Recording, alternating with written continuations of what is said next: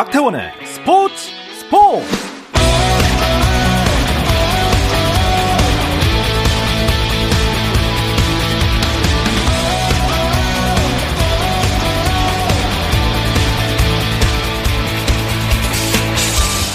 스포츠가 있는 저녁 어떠신가요?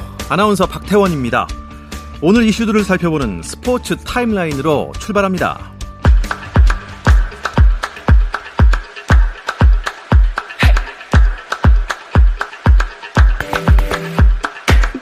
미국 프로야구 샌디에이고 파드리스의 김하성이 2022 시즌 첫 홈런포를 쏘아 올렸습니다. 김하성은 신시내티 레즈와의 홈 경기에 9번 타자 3루수로 선발 출전해서 8회 솔로 홈런을 기록했고 이로써 김하성의 빅리그 개인 통상 홈런은 9개로 늘었습니다. 샌디에이고는 신시내티를 6대 0으로 누르고 4연승 행진을 이어갔습니다. 한국 남자 테니스의 간판 권순우가 남자 프로 테니스 투어 바르셀로나 오픈 2회전에서 테니스계의 신성으로 불리는 만 19세 선수 스페인의 카를로스 알카라스에 1대2로 져서 3회전 진출에 실패했습니다. 한국 배구연맹이 28일 여자부, 29일 남자부 외국인 선수 드래프트를 개최할 예정인 가운데 리버만 아가메즈, 토머스 에드가가 V리그 남자부 복귀를 꿈꾸며 외국인 선수 드래프트 신청서를 냈습니다. 여자부에서도 레베카 라셈과 브루나 모라에스가 한국팀의 선택을 기다리는데요. 2021-2022 시즌 정규리그 MVP 케이타는 신청서를 냈지만 이탈리아 베로나와 계약한 사실이 알려져 실제 드래프트 참가가 불투명한 상황입니다. 한국 레슬링의 베테랑 류한수가 2022 아시아 선수권 대회에서 은메달을 목에 걸었습니다. 2020 도쿄올림픽 16강에서 탈락한 뒤 은퇴를 고민했던 류한수는 다시 한번 아시안게임 출전을 결심하고 오는 9월에 열리는 항저우 아시안게임에서 대회 3연패에 도전합니다.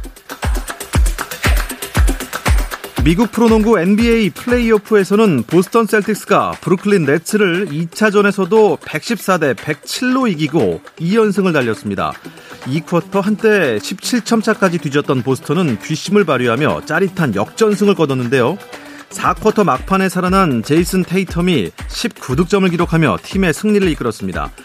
브루클린은 케빈 듀란트가 27득점을 올렸지만 얕은 안주와 잦은 턴오버가 겹친 게 아쉬움을 남겼습니다. 한편 필라델피아 세븐티식서스는 토론토 랩터스를 104대 101로 이기고 3연승을 달렸고 시카고 불스는 미러키 벅스를 114대 110으로 꺾고 시리즈를 1승 1패 원점으로 돌렸습니다.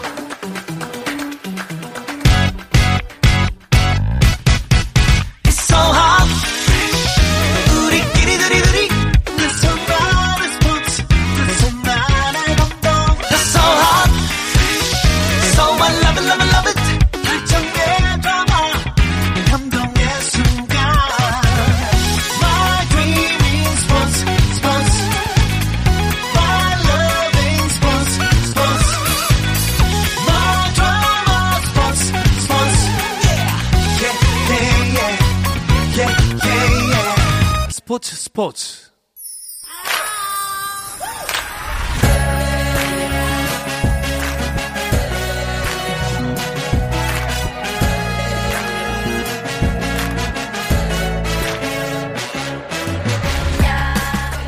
목요일에는 해외 축구 이야기와 함께하고 있죠. 라디오의 발롱도르를 꿈꾸는 이건 김정용의 랄롱도르 시작하겠습니다. 풋볼리스트 김정용 기자와 먼저 인사 나누겠습니다. 안녕하십니까? 안녕하세요. 김정용입니다. 반갑습니다. 자, 영국에 있는 이건 기자 연결합니다. 이건 기자 안녕하세요. 네, 안녕하세요. 이건입니다. 반갑습니다. 아, 이건 기자, 오늘은 프리미어리그 경기가 4경기나 있었습니다. 아, 이건 기자는 어떤 경기에 주목하셨나요?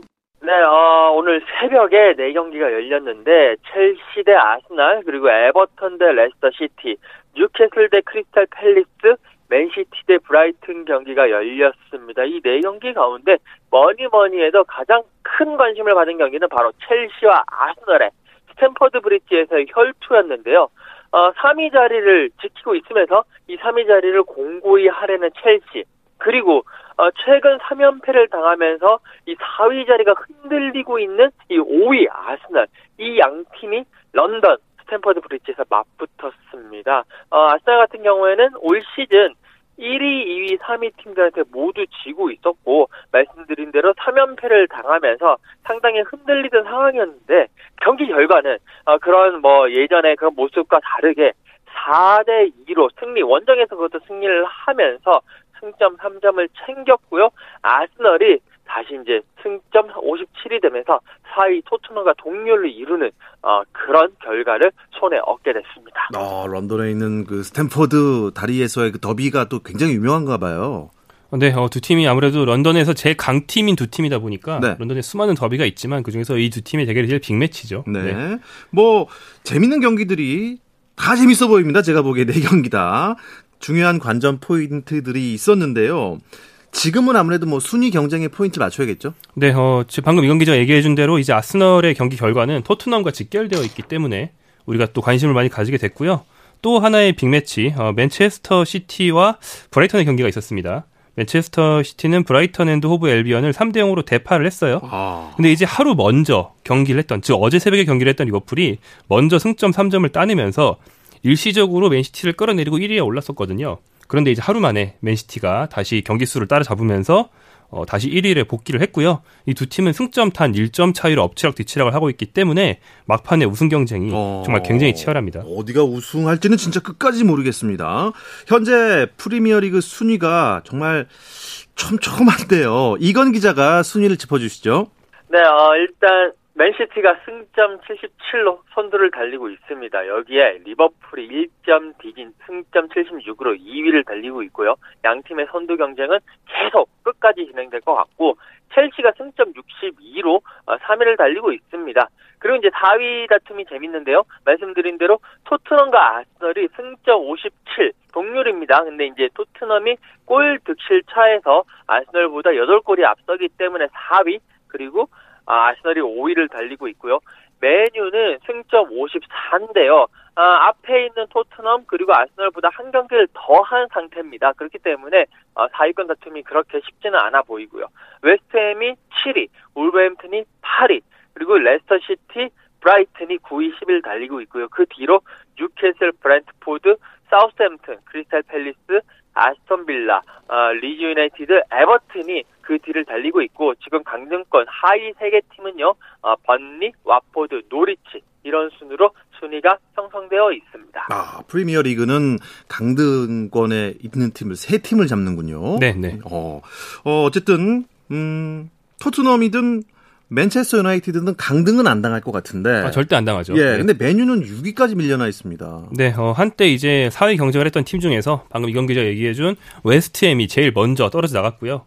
현재 토트넘, 아스널, 맨유 순으로 이 세 팀이 4위를 놓고 경쟁한다고 보시면 되겠는데 맨유가 이제 6위로 밀려나 있어서 가장 불리한 처지에 처해 있고요. 그러니까 어제 새벽 경기를 얘기할 때 아까는 이제 리버풀의 우승 경기에 초점을 맞춰서 리버풀의 승리에만 얘기를 했지만 네. 사실은 이 경기는 맨유의 대패이기도 했던 거죠. 맨유가 리버풀에 0대 4로 크게 지면서 뭐 원래 리버풀한테 이번 시즌 전력상 열세, 흐름상 열세이기 때문에 패배 자체는 있을 수도 있는 일이었습니다만 너무 무기력하게 졌어요. 0대 4로. 아. 그렇기 때문에 네. 이제 이 타격이 자녀 일정에도 좀 하향세로 영향을 미치지 않겠느냐. 뭐 지금도 불리한데 앞으로 더 못하지 않겠느냐라는 좀 비관론이 나오고 있습니다. 좀, 좀 대자뷰 같기도 하고요. 저 얼마 전에 비슷한 뉴스를 분명히 봤거든요. 메뉴가 리버풀에 대패했다. 이번에도 대패인가요? 네, 그렇습니다. 메뉴가 전반기에도 맞대결을 당연히 했을 거 아닙니까? 근데 그때는 0대 5로 졌어요. 아, 맞아요, 맞아요. 기억납니다. 그러니까 이번 시즌 두 경기를 하면서 한 번은 0대, 한 번은 0대 4. 어, 무득점 9실점을 당한 야. 거고, 첫 번째 대결에서는 모하메드 살라가 해트트릭, 이번 두 번째 대결에서는 살라가 두 골을 넣으면서 맨유 상대로는 이제 어, 맨유 담당 가장 강한 선수라는 것을 공고히 했습니다. 그리고 맨유가 이제 한 시즌에 한 팀 상대로 9실점 이상 당한 게 처음은 아닌데 무려 129년 전인 129년 전. 네. 천 어, 읽기도 힘들어요. 1892, 1893 시즌에 네. 선덜랜드에 11실점을 당한 이후에 최다 실점인데요. 이 1893년이면 우리나라에서는 동학농민운동이 한창이던 아, 그런 시절이죠. 예. 그때 이후로 최초입니다. 네, 농민봉기 때 네. 그때 그렇게 실점을 했었는데 이건 기자 그러면 맨유 팬들이 지금 비판의 목소리가 클 수밖에 없겠습니다. 네, 그렇습니다. 어, 일단 맨유 출신 레전드 선수들, 네, 어, 일단 비판을 보게 되면 어, 폴 스콜스 같은 경우에는 어, 맨유 경기 보는 거 맨유 경기 자체가 좀 역겹다라고 하면서 정말 아, 원색적인 비난을 했고요.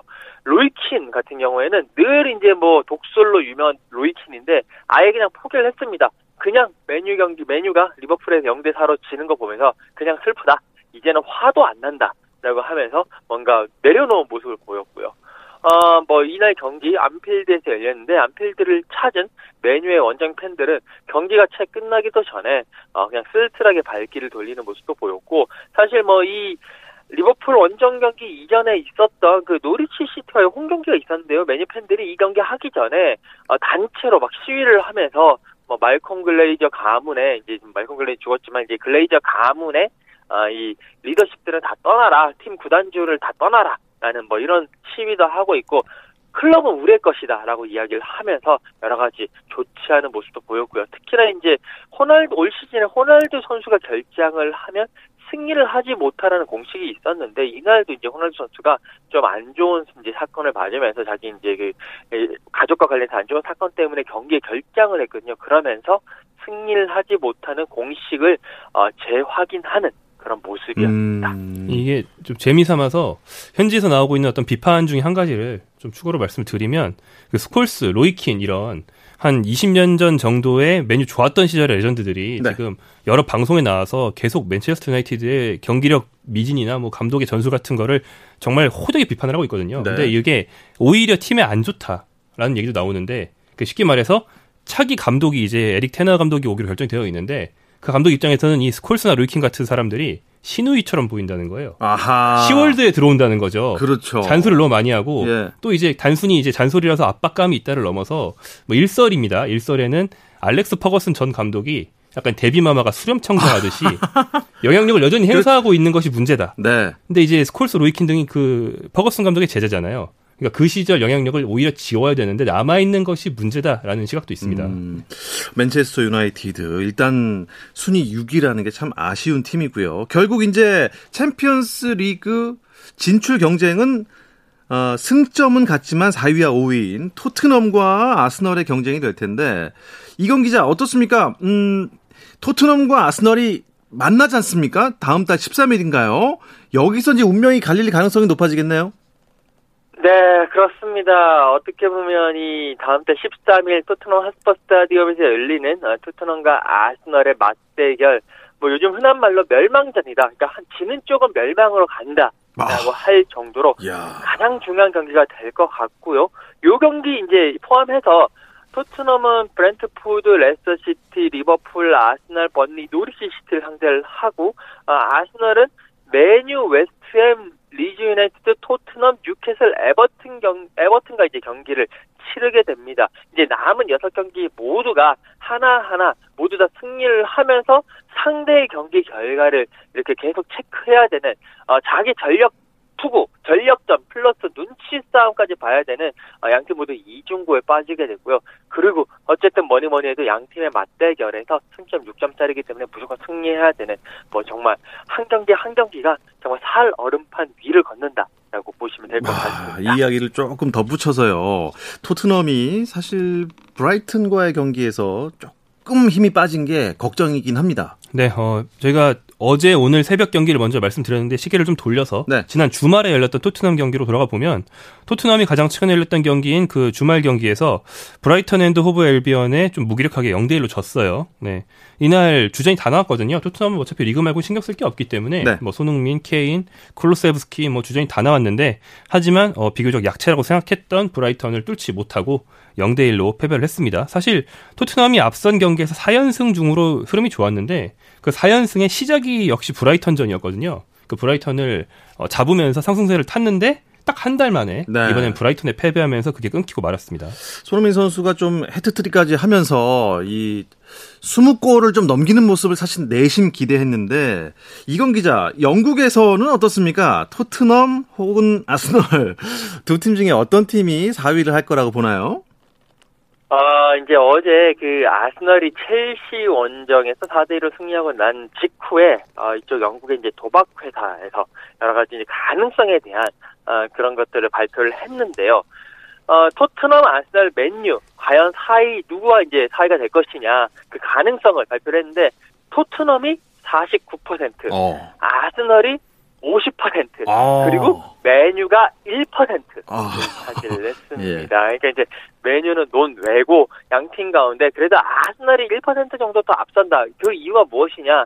사실 이제 어, 토트넘은 브라이튼에게 이길 거라고 예상을 했고 아스널이 첼시에게 질 거라고 예상을 했는데 그게 이제 바뀌면서 어, 아스널이 첼시를 잡으면서 상승세를 탔고 어, 토트넘은 브라이튼에게 지면서 약간 다시 상승에 꺾이면서 하락세로 접어들었다. 여기에 남아있는 각 팀의 여섯 경기 가운데서 뭐 맞대결을 제외하더라도 토트넘은 리버풀 원정을 떠나거든요. 이 리버풀 원정이 아스널과의 홈 경기 바로 직전에 있기 때문에 여기서 지게 된다면 아스널과의 홈 경기까지 내줄 가능성이 크다. 오, 반면에 네. 아스널은 바로 첼시와의 경기에서 승리하고 난 이후에 홈에서 맨유를 만납니다.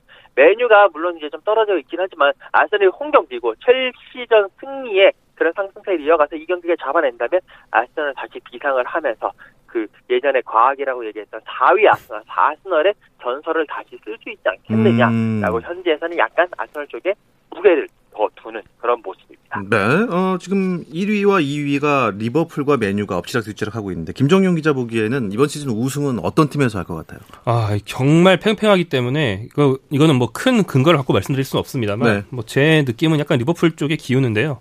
일단 굉장히 팽팽한 전력에 어, 최근 전적도 팽팽하고 두 팀 다 챔피언스를 병행 중이다라는 점까지 비슷합니다. 둘 다 4강에 올라있기 때문에요. 네. 다만 이제 리버풀이 FA컵 결승에 올라서 한 경기를 더 하는 체력 부담은 있지만 딱한 경기 차이예요. 그렇다면 이제 요즘 흐름을 또 볼 수 있는데 리버풀이 조금 더 상승세고요. 후반기에 화제의 공격수인 루이스 디아스를 영입하면서 어, 공격진이 오히려 전반기보다 강화됐습니다. 그렇기 때문에 현재 기세로 봤을 땐 리버풀이 약간이나마 더 우세하지 않은가 생각합니다. 네. 아 그런데 하위 리그에서 상위 리그로 올라가고픈 그 승격하고픈 팀이 벌써 결정된 팀이 한팀 있어요? 네, 어, 챔피언십이라고 그러죠. 어, 잉글랜드 2부 리그에서 매년 세 팀이 다음 시즌 프리미어리그로 올라오게 되고 네. 반대로 세 팀이 프리미어리그에서 떨어지는데 그렇죠. 예. 어, 풀럼 어, 지난 시즌에 18위에 머물러서 강등됐던 풀럼이 딱 한 시즌 만에 현재 승격을 확, 조기 확정하면서 어, 프리미어리그로 올라오게 됐습니다. 플럼 하면 과거 그 설기현 선수가 뛰기도 했고요. 아, 맞네요. 네, 그리고 2000년대 초반에 프리미어리그 원조 중동인스 클럽으로 상당히 신숙한 팀인데 2014년에 잘 나가다가 2014년에 강등된 뒤에 승격과 강등을 여러 번 반복하고 있거든요. 이번에도 내려간 뒤에 한 시즌 만에 올라오게 됐고요. 또 플럼은 승격 시에 그 한국 대표 미드필더 손준호 선수를 영입한다는 루머가 한 번 있었기 때문에 만약에 생각했을 때 한국 선수를 얼마나 노릴지도 약간은 음, 기대를 모으는 팀입니다. 그렇군요. 그러면 또 이제 2부 리그로 강등되는 1부 리그 팀들도 분명히 세 팀이 있을 텐데 어떤 팀이 떨어질지 아, 우리 팀은 아니겠지 하겠습니다. 아, 이건 기자, 영국 현지에서는요, 또 이번 주말 동안 어떤 매치업에 관심 보이고 있나요? 네, 어, 이번 주말 뭐 여러 매치업이 있지만 최고의 카드는 단연 아스널 대 맨유의 맞대결입니다. 아스널이 5위고요. 어, 맨유가 6위기 때문에 어, 양팀 모두 사력을 다할 수밖에 없고 4위 다툼을 위해서 사력을 다할 수밖에 없는 그런 벼랑 끝 맞대결이고요. 그리고 이제 이 경기를 제외하고 또 여러 경기들 중에서 결국 리버풀 대 에버튼 이 리버풀을 연고로 하는 게 머지사이드 주죠. 그 곳을 연고로 하는 양 팀이 리버풀의 안필드에서 머지사이드 더비를 펼칩니다. 어, 리버풀은 지금 뭐 맨시티보다 1점 이제 뒤진 2위를 어, 달리고 있기 때문에 우승의 길목이고요. 에버튼이 지금 17위거든요. 어, 번리, 왓포드, 노리치 시티가 이제 강등권 상위 3개 팀이기 때문에 이 팀들 간의 승점 차가 이제 4점 앞서 있는데 강등을 피하고 잔류를 확정짓기 위해서는 리버풀을 상대로 꼭 승점을 음. 따내야 되는 상황이기 때문에 어느 때보다 치열한 혈전이 예상됩니다. 이 경기는 아. 월요일 0시 30분에 예. 열립니다. 진짜 쉬운 게 하나도 없군요. 자, 다른 유럽 리그와 또 우리나라 유럽파 소식들도 궁금한데요. 잠시 쉬었다 와서 자세하게 나누겠습니다. 당신의 팀이 가장 빛나는 순간. 스포츠, 스포츠. 박태원 아나운서와 함께 합니다. 해외 축구 이야기를 나누고 있는 라디오의 발롱도르 이건 김정용의 라롱도르 듣고 계십니다. 풋볼리스트 김정용 기자, 영국의 이건 축구 전문 기자와 함께하고 있습니다. 아, 김정용 기자, 우리 그 정우영 선수가 두 명 있지 않습니까? 네. 예, 분데스리가 독일 분데스리가에서 뛰고 있는 정우영 선수가 오랜만에 좋은 소식 전했네요. 네, 어, 두 명의 그 국가대표 정우영 중에서 유럽파 정우영, 어린 정우영, 또 공격수 정우영이 있는데 이 선수가 독일 프라이부르크 소속이죠. 이 선수가 소속된 이 프라이부르크가 어, DFB 포칼 즉 독일 컵 대회에서 네. 결승에 올랐어요. 네, 준결승에서 전통의 명문이긴 하지만 현재 2부로 떨어져 있는 함부르크를 상대했는데 3대 1로 승리를 거두면서 어, 결승에 올랐고요. 상대 팀은 어, 황희찬 선수의 전 소속팀으로 우리한테 친숙한 RB 라이프치히입니다. 이 두 팀이 우승을 놓고 다투게 됩니다. 아, 근데 저는 사실 포칼컵이라고 그래서 조금 친숙하지가 않더라고요. 이건 기자, 이게 그러니까 그 나라 축구협회가 주관하는 FA컵을 포칼컵이라고 부르는 거 맞나요? 아, 그러니까 이제 이게 우리나라에서 이렇게 이제 그렇게 부르는데 이게 원래 명칭은 대 에프베 포칼입니다. 그러니까 대 에프베가 도이치 풋살 아, 분데스라고 해가지고 아, 아, 저 20년 전에 독일어를 제2 외국어로 했기 때문에 약간의 어, 기억이 나고 있는데 아, 예. 어, 데, 네, DFB가 이제 독일 축구 협회고요. 뭐 독일 축구 연맹이다 뭐 이렇게 할 수가 있고 포칼이 컵이라는 뜻입니다. 그러니까 아. 이거는 이제 영어로 하게 되면 결국에 영 그러니까 German Football Association 컵이라는 거죠. 그러니까 FA 컵인데 아무래도 지금은 독일어를 제2외국어로 안 하고 있기 때문에 어, 포칼의 의미도 잘 모르고 그러니까 그냥 우리나라에서는 줄여서 편하게 포칼 컵이다, 어, 컵대회다라고 이야기를 하고요. 어, 쉽게 말해서 독일 FA 컵이라고 보시면 됩니다. 아, 그 포칼이 컵이었군요. 네. 예. 좀 완전 지금 뭐 초가집, 역전앞 이렇게 얘기하고 있었던 것 같습니다. 어, 자, 프라이부르크 결승을 어떤 팀과 치르게 되나요? 네, 어, 말씀드린 라이프치히라는 팀과 갖게 되는데요. 어, 이 라이프치히라는 팀은 지난 시즌에도 결승에 올랐었어요. 지난 시즌에 황희찬 선수 소속으로 이 팀의 사상 최초 우승을 노렸었는데 도르트문트 1대 4로 패배하면서 팀과 함께 황희찬 선수도 유럽에서의 첫 굵직한 컵 대회 우승이 저절된 바가 있습니다. 이번 시즌 두 번째로 어, 도전하게 되고요. 그 다시 말하면 프라이부르크와 라이프찌히 두 팀다 어, 포칼 우승 경력이 없어요. 없겠죠. 네. 예. 게다가 이 두 팀 모두 약간 신흥 강호에 해당하기 때문에 네. 분데스리가 우승을 한 적도 없고 주요 유럽 대항전 뭐 챔피언스리그나 유로파리그 우승도 없거든요. 다시 말하면 이번에 우승하는 팀은 그게 이 팀의 구단 역사상 최고 업적이 되는 겁니다. 어. 그러니까 정말 중요한 경기죠. 예. 만약에 정우영 선수가 이 멤버로 우승을 하게 된다면 아마 이제 100년 뒤에도 프라이부르크 홈구장 어딘가에 정우영이 포함된 베스트 11 사진이 무조건 걸려 있거든요. 그러니까 그렇겠군요. 굉장히 우승하고 싶겠죠. 예. 어, 저희도 꼭 우승하라고 박수를 막 보내겠습니다. 근데 어, 황희찬도 라이프치히 소속으로 도전한 적은 있으나 네네. 우승은 못했다. 그렇습니다. 아, 그러니까 갑자기 또 황희찬 선수가 궁금해지는데 이건 기자, 황희찬 선수 어떻게 지내나요?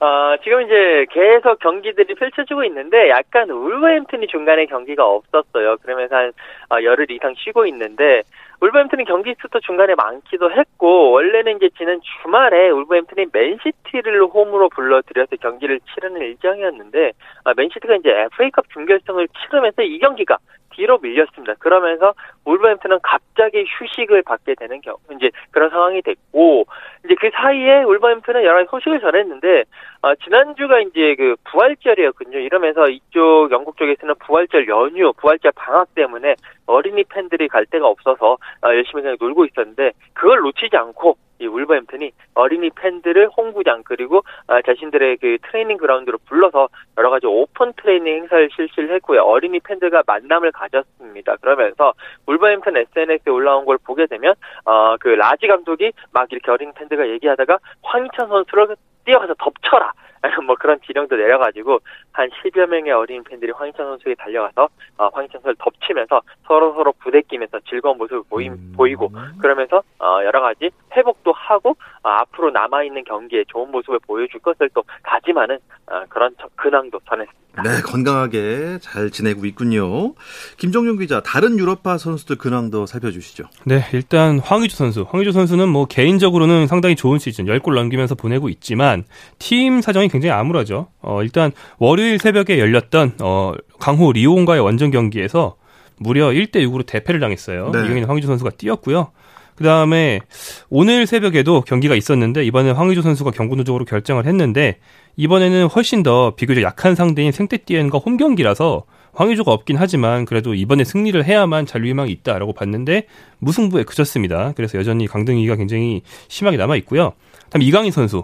이강인 선수는 가장 최근 경기에서 자책골을 넣었는데 하비에르 아게레 감독이 뭐 좀 옹호하는 발언을 하면서 앞으로 주전 경쟁에는 뭐 큰 위기는 없을 음. 것으로 기대가 되고 있습니다만 이 마요르카 티라는 팀의 감독이 하비에르 아기레, 즉 멕시코 대표팀과 일본 대표팀을 지도한 것으로 굉장히 유명한 노장 지도자가 왔어요. 나비르 감독이 와서 굉장히 팀을 수비적으로 바꾸면서 이강인 선수 입지가 조금 줄어들긴 했는데 그 뒤에 이강인 선수에게 한 번은 선발 출장 기회를 주는 등의 테스트를 하고 있기 때문에 이강인 선수가 이겨낸다면 좀 공격진의 자리의 개수는 줄어들었지만 음, 네. 충분히 선발로 뛸 수 있을 것 같습니다.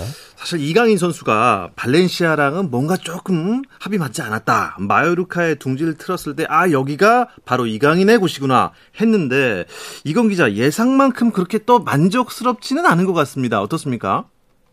네, 어, 뭐 올여름에 마요르카 이적을 하면서 기대가 컸습니다. 초반에는 상당히 뭐 주전으로도 나서고 좋은 모습 보였는데 조금 이제 그 이후에 적응 문제도 있고 특히 이제 코로나19 뭐 공식적으로 구단에 발표하지는 않았지만 코로나19에 걸린 것으로 보이면서 그런 변수 때문에 들쭉날쭉한 뭐 시즌을 좀 보냈어요. 여기 이제 루이스 가르시아 감독, 플라사 감독 대신에 이제 아기레 감독까지 들어오면서 여러 가지 이제 적응을 하고 있는데 일단은 뭐 아기레 감독 입장에서도 어, 이강인 선수의 뭐 그런 선발 출전보다도 팀의 이제 잔류를 지금 이제 뭐 계속 이끌어야 되는 상황이기 때문에 어, 거기에 맞춘 어, 그런 여러 가지 선수 선발, 선수 뭐 운영을 할 거고요. 일단 잔류에 확정된다면 다시 한 번 더 이제 감독도 바뀐 만큼 다음 시즌에는 모든 선수를 제로 베이스에 놓고 다 기용을 할 것이기 때문에 이강인 선수 그래도 어, 경기력과 여러 가지 물론 이제 장점이 많은 선수거든요. 그렇기 네. 때문에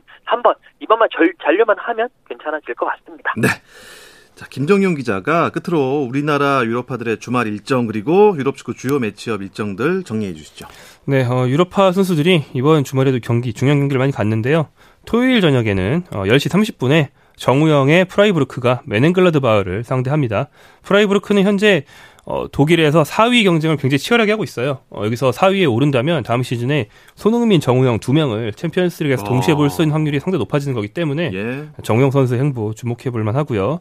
그리고 일요일 새벽으로 넘어가서 1시 30분에 손흥민 선수의 토트넘이 브랜퍼드와 경기를 하는데 브랜퍼드는 그 굉장히 정이 많이 든 에릭슨 선수가 있는 팀입니다. 네. 그래서 이제 치열한 경기인 동시에 반공경이 될 것 같고 그리고 이제 일요일 밤에는 10시에 황희찬 선수가 뛸 수도 있는 울버햄튼과 벌리의 경기가 있고요. 황희조 선수가 있는 보르도와 낭떼 경기도 동시에 열립니다. 네, 이 이야기를 끝으로 이번 주 알롱도르는 여기서 마무리하겠습니다. 이건 축구 전문 기자, 풋볼리스트 김정용 기자 오늘 수고하셨습니다. 고맙습니다. 네, 감사합니다. 네. 내일도 저녁 8시 30분입니다. 박태원의 스포츠 스포츠